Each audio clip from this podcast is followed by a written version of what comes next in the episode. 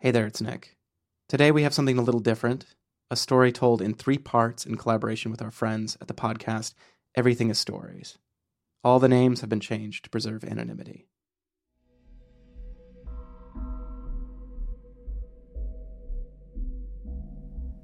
I had this one uncle who was called El Diablo, the devil.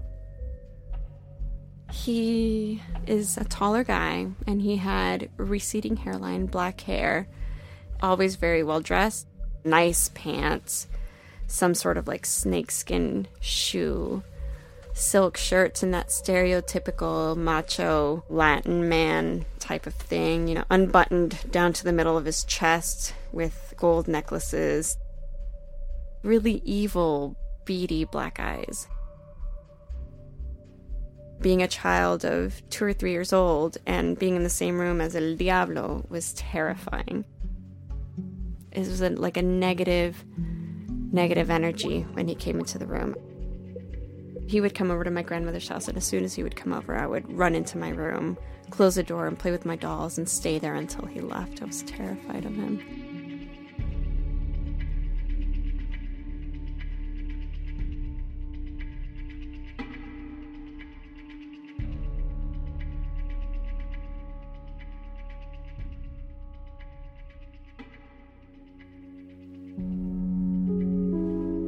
Um, my dad and his brothers, my uncles, they were born in Colombia and inherited huge lots of land in Colombia.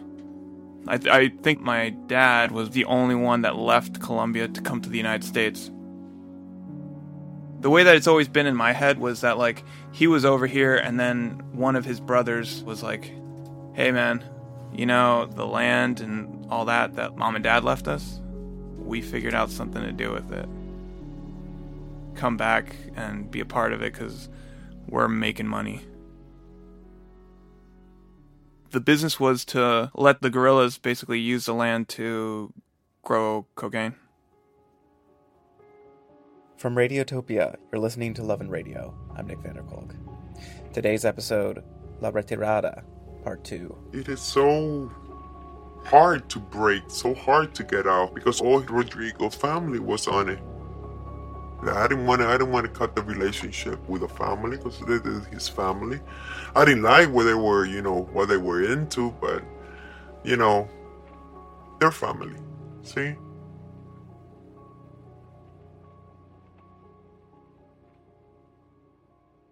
Uh, finally, it was a break to come to Florida.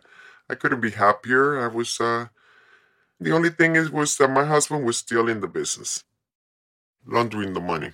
And I knew it, I knew it, I knew it. But I didn't care what break it was.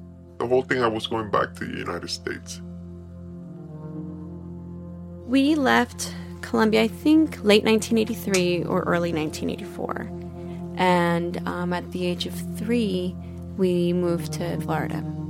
And we were coming to a house. It was really nice. It was a beautiful house. A really beautiful house with a pool, and um, it was on a golf course. So we were there, and um, I got pregnant with my second child. I was deaf. My sister has memories of my parents actually being together, but I don't.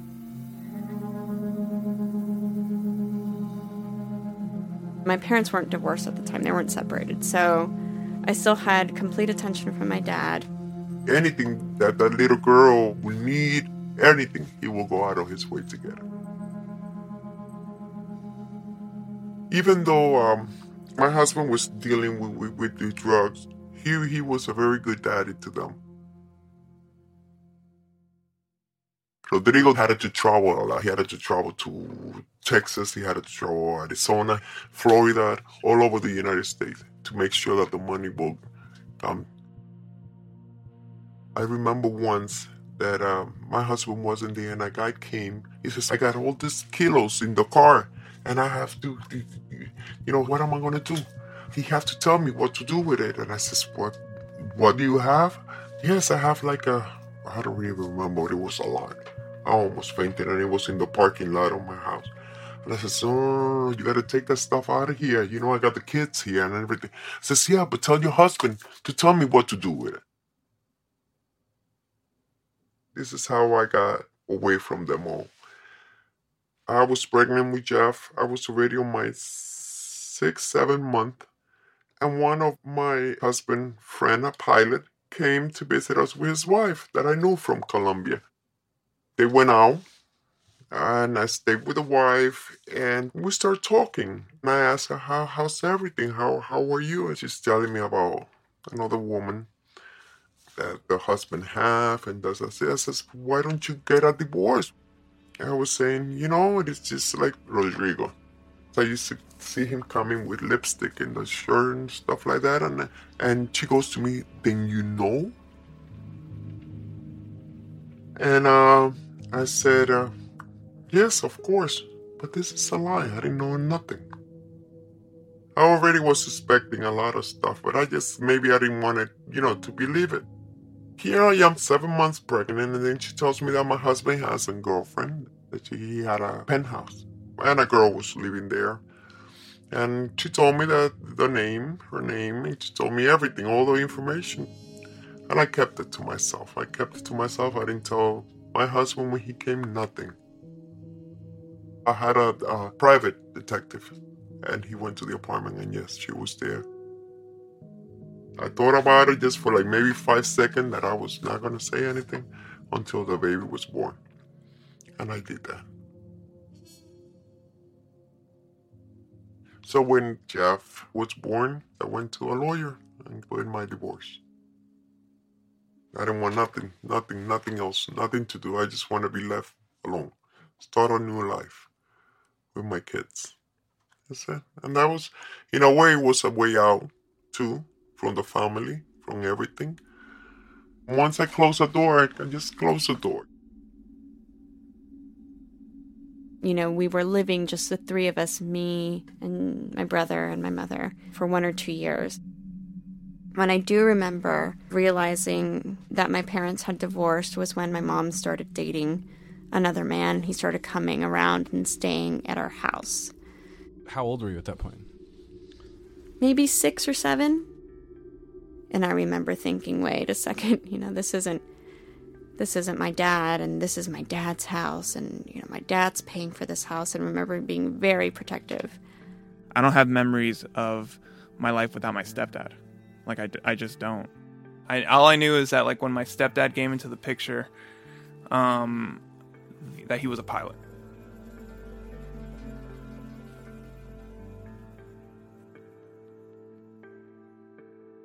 Yo lo único que te puedo decir es que, eh, por ejemplo, la mejor coca, All I can tell you, for example, is the best cocaine come from Bolivia. pero la mejor base, los peruanos. But the Peruvians make the best base. que nosotros íbamos a al Perú ah, para llevarla a Colombia, porque en Colombia era la mejor cocina. We would go to Peru to bring it back to Colombia because the Colombians had the cocaine kitchen. The best cooks come from Colombia. Eh, I'm Carlos, and, uh, from Colombia, I'm Carlos from Colombia. Bogotá. I've always been interested in planes. Um, I think it started early. I remember as a kid moving into a small apartment with my parents, only one bedroom and one bathroom. It was close to the airport, and uh, we'd go to the coast, uh, to, to the sea, and pass the airport. And my parents would say, Carlos wants to be a pilot. he wants to be a pilot. I wanted to be proud of something in my life, and I did it. And I consider myself a good one.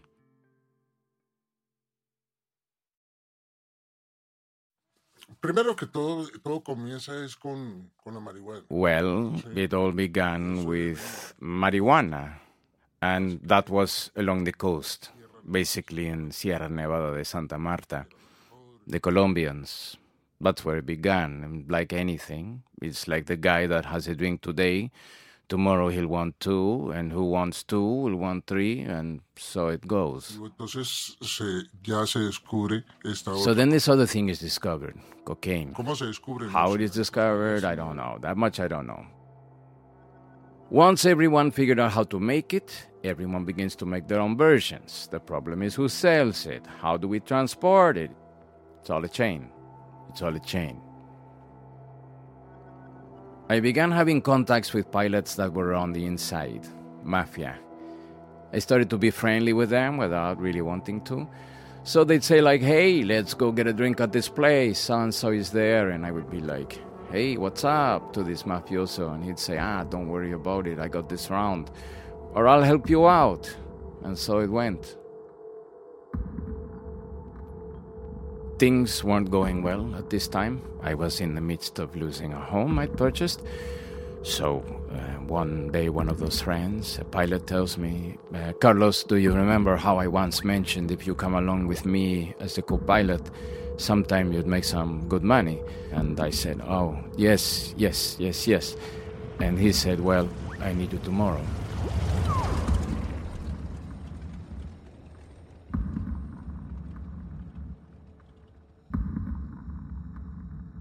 How was the operation? ¿Cómo- La, la, la, la, la, la operación, bueno, bueno, The operation? Well, I didn't know really.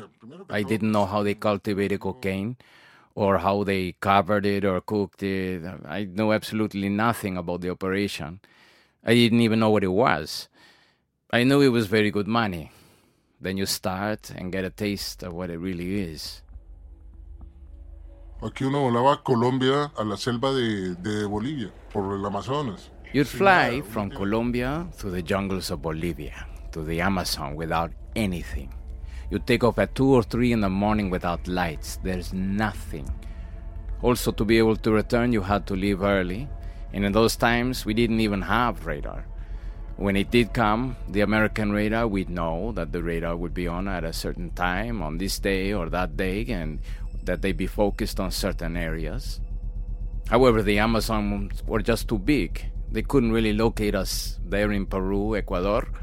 So we'd orient ourselves and navigate through the areas where there'd be no other planes patrolling.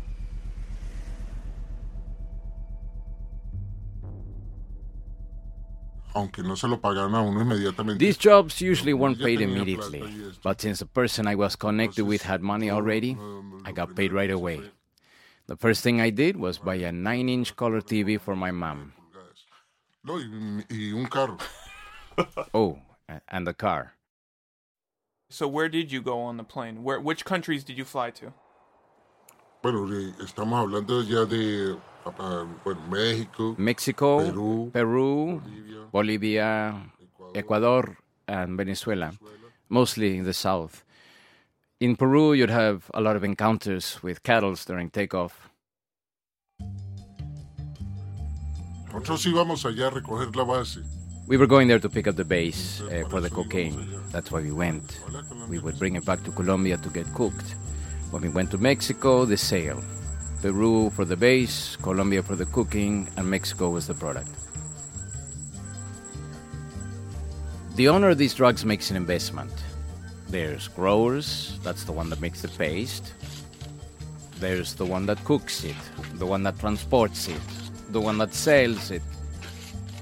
There's the person that had to stash the money, the one that picks up the money, and the one who returns the money. We're talking about uh, seven people who have a staff of five, six, or ten people. So now we're talking about 70 people.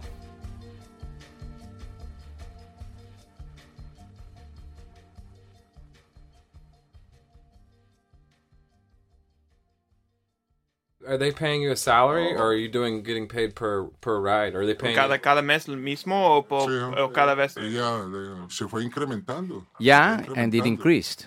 For every transport, it could be incrementando por 500, then uno. to 1,000, then to 1,500. It depended on who you work with. Yo sí recuerdo que lo primero, como siempre, At that moment in my life, I did everything with God in mind. eh, In fact, if you look through my luggage, you'll see with me that I'm carrying my Christ from my first communion. He has accompanied me everywhere I go, through all my flights, everywhere. I entrust myself with him.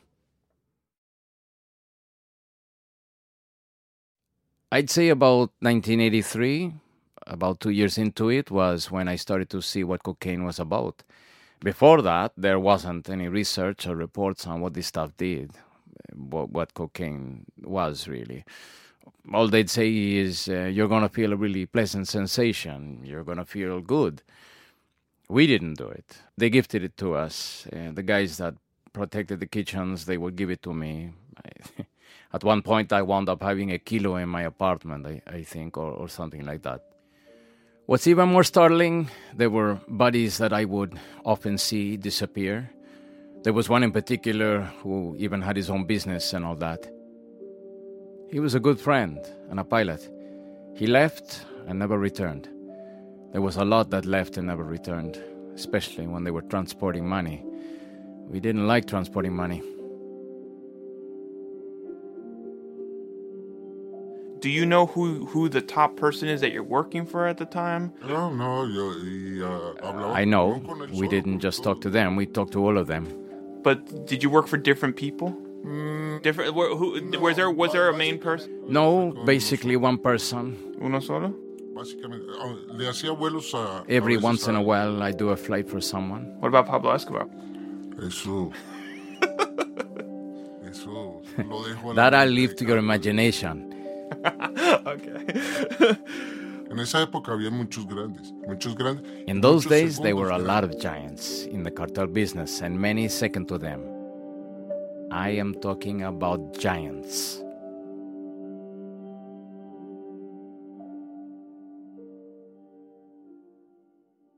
No, no paré de volar.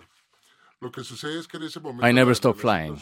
What happened was at the time things started to get tense. Planes began to get more attention. We could keep flying, but with who, or what flight, or who would we listen to? This is how it came about whether I should go to Florida. So I came to the USA. Pero este tenía su negocio de las flores, entonces él mandaba los cuatro, los cinco. This guy had a flower business, so he would send four or five kilos of cocaine with the flowers to the US, mostly to Florida, and they would distribute it. But he'd stash the merchandise in the cargo.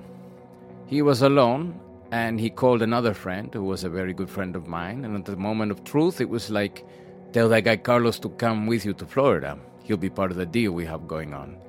So I came to Miami.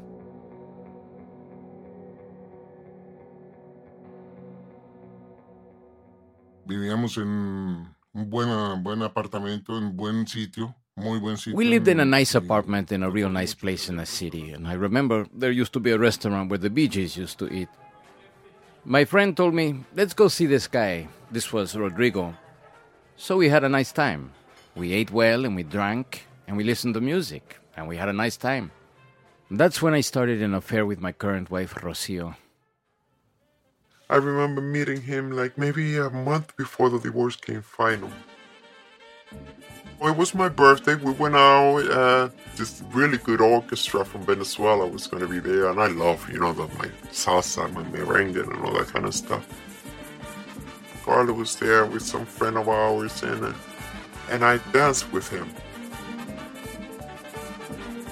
There we started to chat about the moon, the water, this and that, music. Oh, I like music too. I like to dance. Well, then let's dance.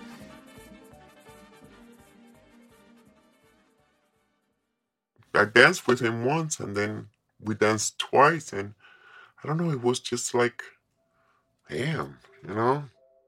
I like the way he dances. I like the way you know he, he talks. I like the way he look. I mean, I like the guy. And like this, we became entangled. It was something organic, happened very quickly. He was married. He was married still. He was not in a very great relationship, but he was married. We talk on the phone back and forth. Talk on the phone. The relationship started then and began to grow and grow. and he says, uh, I, I need to find out if, if this is going to work out or it's not going to work out because uh, he was some friend of my ex husband. So, you know, everybody knew each other. Pero sí era un problema para mi papá y But was it a problem between you and my dad? Pues el que él no, que- no, pues él no quería. que- Well, he didn't want it to be. Oh, okay. He said with anyone else, but not with me. Lo que decía era eh, con el que quiera, pero no menos con ese. But that's what your mom would tell me. me I don't know. But you and you and you and dad never talked about it. Nothing. No. No. Mm-mm.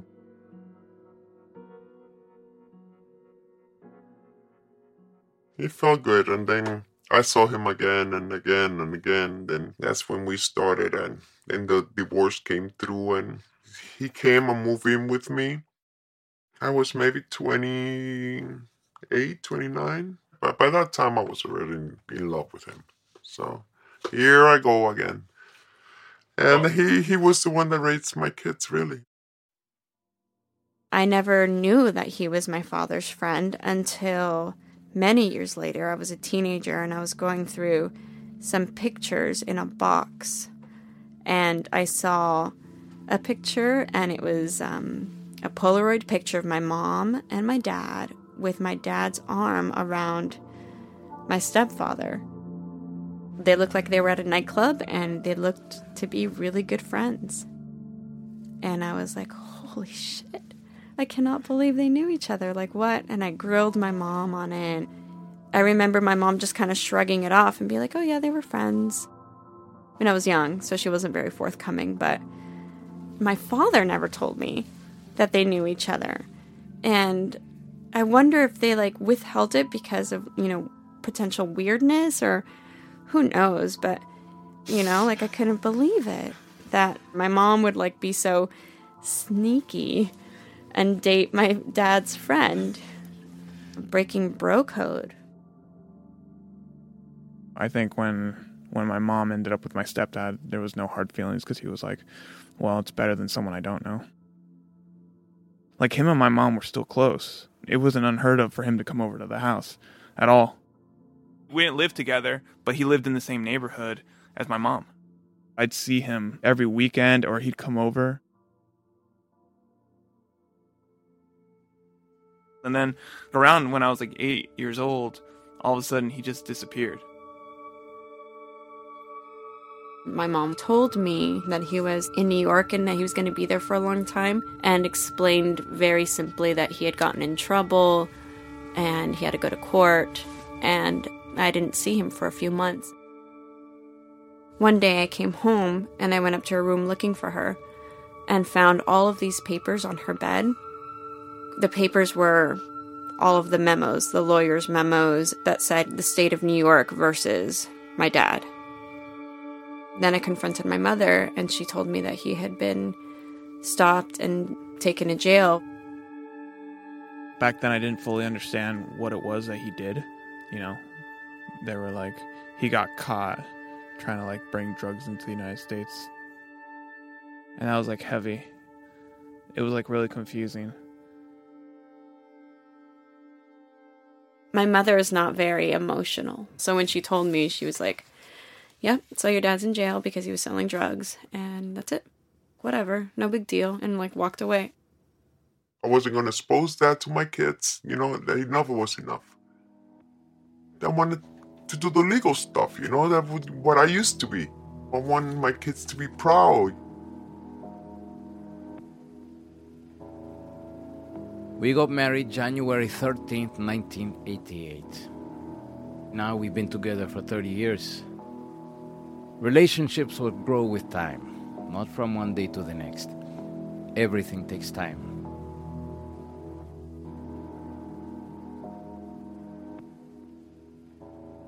I had a mortgage in a house. After the divorce, it was my deal to keep paying for the house. No tenía trabajo porque no tenía, como dijéramos, autorización de trabajo. During that time, I wasn't doing anything. I didn't have any work. I didn't have any work because I didn't have authorization to work here. I wasn't legal. With my savings and my things, we still had some funds, but unfortunately, it was a short time. So one day in Miami, there's a person that recognized me and says, Carlos, I know you have some connections. Help me find something so I can make a deal. I'll give you something in return, man, but you help me out. I said, let's go talk to my connection. I don't remember how much that stuff cost here, but it was at least a deal of 25,000 or 30,000. I didn't need it. It was this person that needed to work. I wasn't going to get anything out of it, really. He went in, made his deal. He ran into some problems. he had gotten Y, caught. y él se fue a hacer su negocio. Él tuvo su problema. The guy who had been given the kilo got busted, and of course, I inherited the debt. I didn't have a way to pay the connection, so I gave him my car. I gave him the car because I was responsible for the money that the guy owed. I didn't want to have any problems. and then we repay the money and I'll take my car back. The car was used for transporting drugs. They use it to go, I don't know where. Two or three months later, I got a letter from the FBI saying my car had been confiscated because it was used to transport drugs. I said, wait a minute. I have nothing to do with this. I'm going to the FBI. They weren't arresting us of nothing. They knew that we didn't have nothing to do with it. My husband says, Well, just come out clean, tell the truth. Simple. I went to the FBI office in Miami. At the window, I said, I just received this letter. I want to talk to someone about it. Of course, I got their attention. Dos agentes, una secretaria, me acuerdo mucho. Y empezaron a hacerme las preguntas. Más o menos lo mismo. 20, 30 minutes later, I don't know, two agents come out and a secretary. I remember clearly that they started asking questions. They asked my husband, he was Colombian, and what profession that he has. He says, a pilot. And it says, um, yes, a pilot. I used to fly. I used to fly for the, the oil company and politicians. And I used to fly for drug lords. He told them. The first meeting was pretty long because when they said, maybe you can help us, what do you know? I told them, yes, I can help you. I flew for a long time. That's how our relationship was born. I guess he was already tired of lying, and in a way, he, he felt a little relief.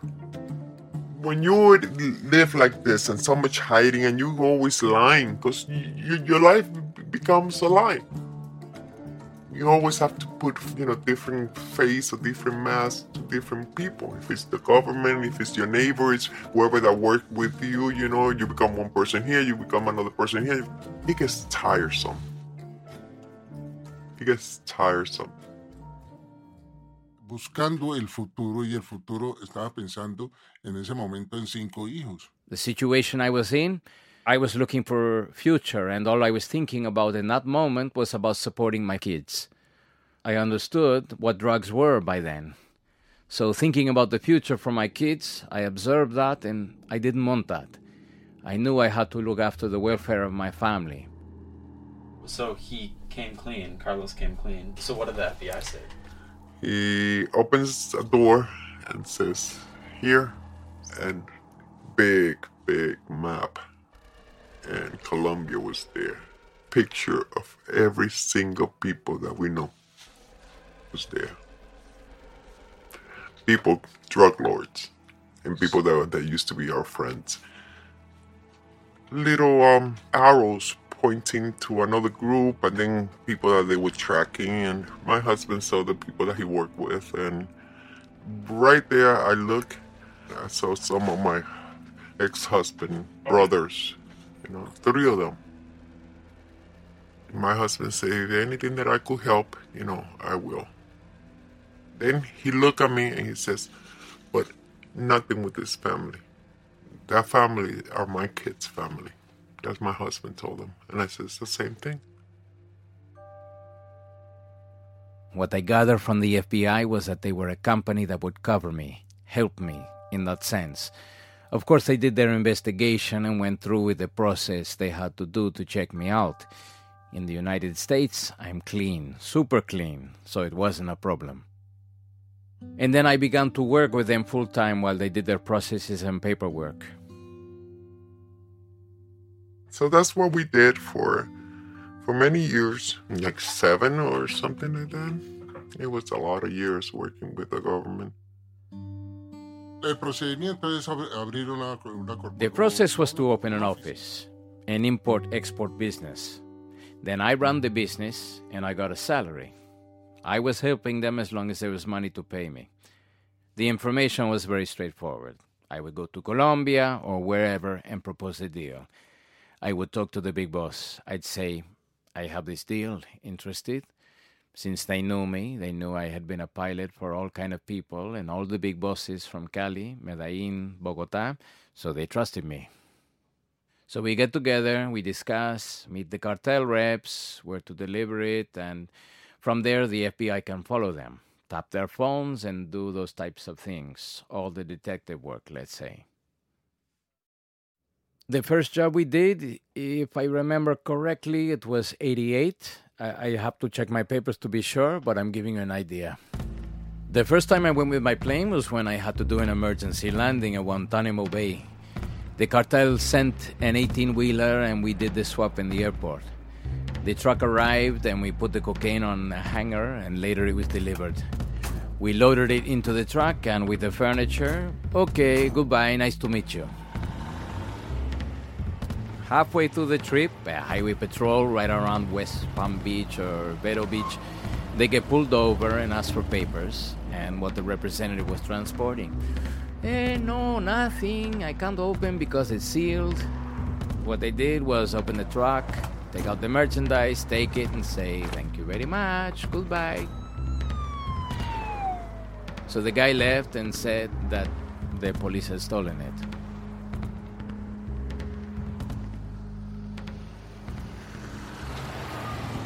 I traveled to Colombia. Sometimes I would have deals that would fall apart. I talked to the FBI all the time because they didn't know how to do things truly. They know about the rules, laws, but how it worked? No. Let's say it was 300 kilos at 30,000 a kilo. The FBI didn't know these things. They didn't have a clue. Trust me, they didn't have a clue. How to deal with Colombians? They didn't have no clue at all. The way the Colombian, uh, how they use the words to name some things that nobody else will know, you know, unless you are a drug dealer. Code, yes. And my husband knew all those codes. Por ejemplo, sí, las personas que me estaban recomendando. For example, did you put the merchandise away? You couldn't say that. Instead, you say, What happened with the family? Where did you put them up? Oh, I put them up in my house. I'm hosting them in my house and they're doing well. Tomorrow, I'm planning to take them for a drive in the city. In other words, I brought the merchandise in, I stored it, and tomorrow I'm gonna take it out and distribute it. That's how you'd say it. Me, I was just going with the wave, you know, I'm just the wife, you know. But I would help out because it, it was more credible. For me, it was an act because I could get into it. I, like that. I mean, I'm good at it. My role it was a lot of different kind of things, you know, build trust, accommodate them, you know, to feel at ease. I'm the wife of Carlos. Feel more at ease if you're gonna go to a meeting, and then you know there is oh, there's the wife, there's the husband, not only the husband alone, and everything natural, you know, like I speak the language, I got connections, talk about their family, talk about whatever. That's that's that's I guess a woman got that ability. You you are there to set them up. But my husband, he was uh, the one that knew, that had the experience, you know, with uh, mainly the Colombians, and, and they and they saw that he was so good at it. And he played different kind of parts or whatever it was the situation. It was for him to be uh, the owner of a building, the owner of a hangar, uh, whatever was the need for that that person. Carlos was like the, the main guy he enjoyed it because he, he he knew that he was helping and that he knew that he was going to be able to stop you know any drugs coming and which he did he did and it was a lot What happened was I had gone as far as I could. Because you make deals that are not legal. Another that is not legal, then another, and another. How is it possible that someone that does illegal things doesn't get caught? I had to be the one to go back to Colombia and answer for that. Where there would be bodyguards, hitmen, 14, 20 people asking questions, and worse. It wasn't easy. Always I would go to Colombia. I would say, Here I am, but I'd have to drink a bottle of scotch to work up the nerves so they believe my story. I'm not an aggressive guy. I'm a bad liar. First of all, I turn red. Right there, that gives me away. That's why I had to have some drinks. All the money we were investing, which drugs, we're talking about the last amount was 700 kilos at $30,000, which amounts to 21 million. So they would lose 21 million. What happened, they'd ask. It got lost, I'd say.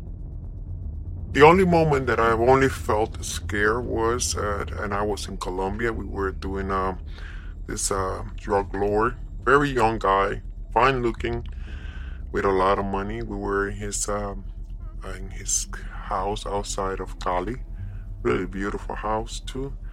We we were there, and in the morning we went out to see his um, his cattle and everything. And he goes to, a little one and put a knife into the into her and kill her right there. Because the guy was having doubts. But he, you know, they always do that. They don't trust nobody. And he says, uh, this is what I do to people that are snitches or whatever like that. And he just went boom and killed her right there in front of me. She screamed and fell on the ground and the blood was coming in. And I, I felt scared, yes, but I wasn't reacting scared. I was just, yeah, it should be that way. You know, if you're snitch, you should kill them like that. You just show no fear. The last trip to Colombia was the most difficult because there was no more bodyguards. Mafiosos put weapons on the table. Why did this merchandise get lost? Why did that get lost? This person is missing. That person got arrested, and you're still here. I had to say everything is there and I'm here. You think if I had something to do with it, I'd be here? During this last trip, the second in command, one of the bosses, he said, We have this guy here. What do we do with him? That's when I thought it was over. I don't know what his response was, but they let me go. From there, I returned, and that's when they said no more. Being an informant had just run its course. I can get up to a certain point, like Al Capone. He made it to a certain point. But after that, you can't get any further, or else we'll kill the head. That's when I decided what's the best thing for my family. The first thing I needed to think about was how do I protect my family? So let's get out. Let's get out. Lo único escape es el programa. The only escape was witness protection.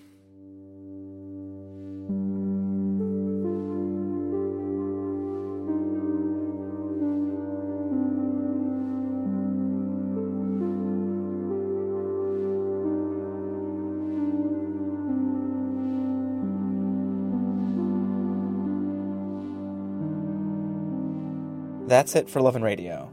Except it's not, so stay tuned for the third and final act coming out next week.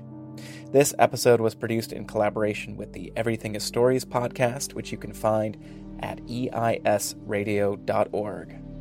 This show was produced by Brendan Baker, Garrett Crow, Mike Martinez, Tyler Ray, and myself, with production assistance from Paulus Van Horn, Kira O'Connor, Harriet Soak Mansour, Stephen Jackson, and Jesse Carrier.